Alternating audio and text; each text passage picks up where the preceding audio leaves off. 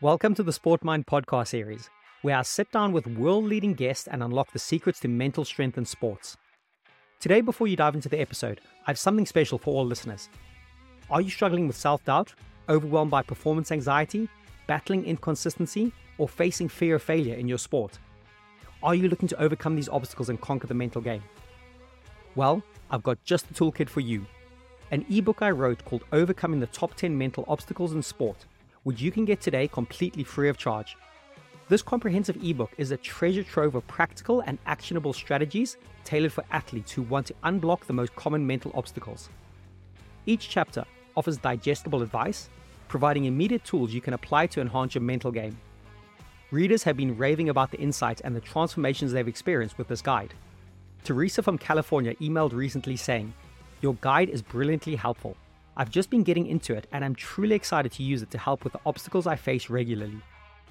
I wrote this ebook to be concise, punchy, and most importantly, practical for immediate application. And the best part? It's completely free, a token of your commitment to your mental and athletic growth.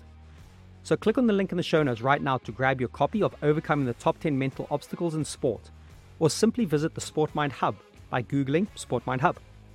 Equip yourself today with the knowledge and tools to face those mental challenges head on. Now, let's jump into today's episode and get ready to elevate your mental game to the next level.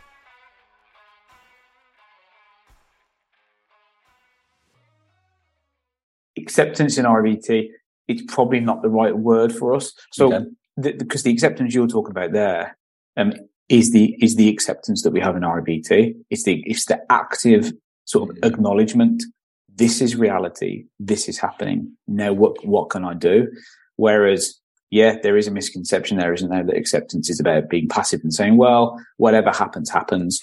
And, and for sure, people have leveled criticism at REBT and at me because they perceive REBT to be saying, oh, don't worry about it. You know, it, it, it's not the end of the world if you fail. So just whatever.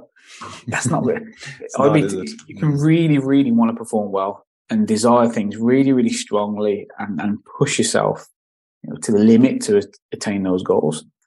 I think our argument is just as soon as you say I must do it, as soon as you you're illogical and irrational about your hopes and desires, that's when we face some problems. It's not that we're trying to completely strip people of their motivation.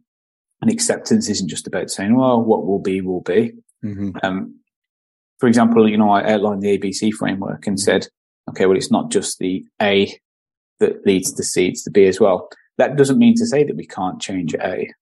Yes, we do have a focus on B in REBT often, mm-hmm. but part of the reason we focus on B is to help the individual to to maybe change A. So, for example, you know, the coach is being disrespectful towards me. Okay, I have the I have the belief that they must not do that, and I can't stand it when they do and it generates all this anger. Now you're not in a good position to address that coach.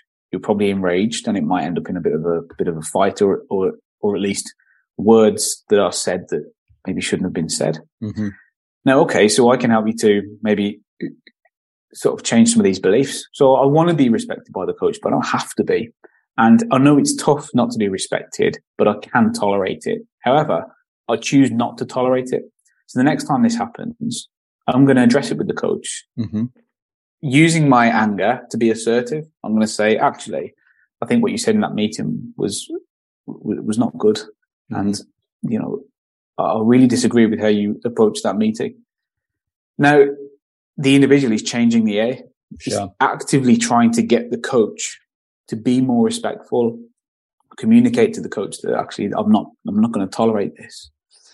So it's not just about, oh, it's how you think. And if we just change how you think, you'll feel better. No, no, we're mm-hmm. trying to help you to adopt a rational philosophy so that you can address some of these things that are going wrong in your performance environment in the world. We don't just accept um, these things that are happening to us. We acknowledge them as reality and then we say, what can we do about them? Mm. And that's the real big difference between, you know, this passive acceptance and active acceptance.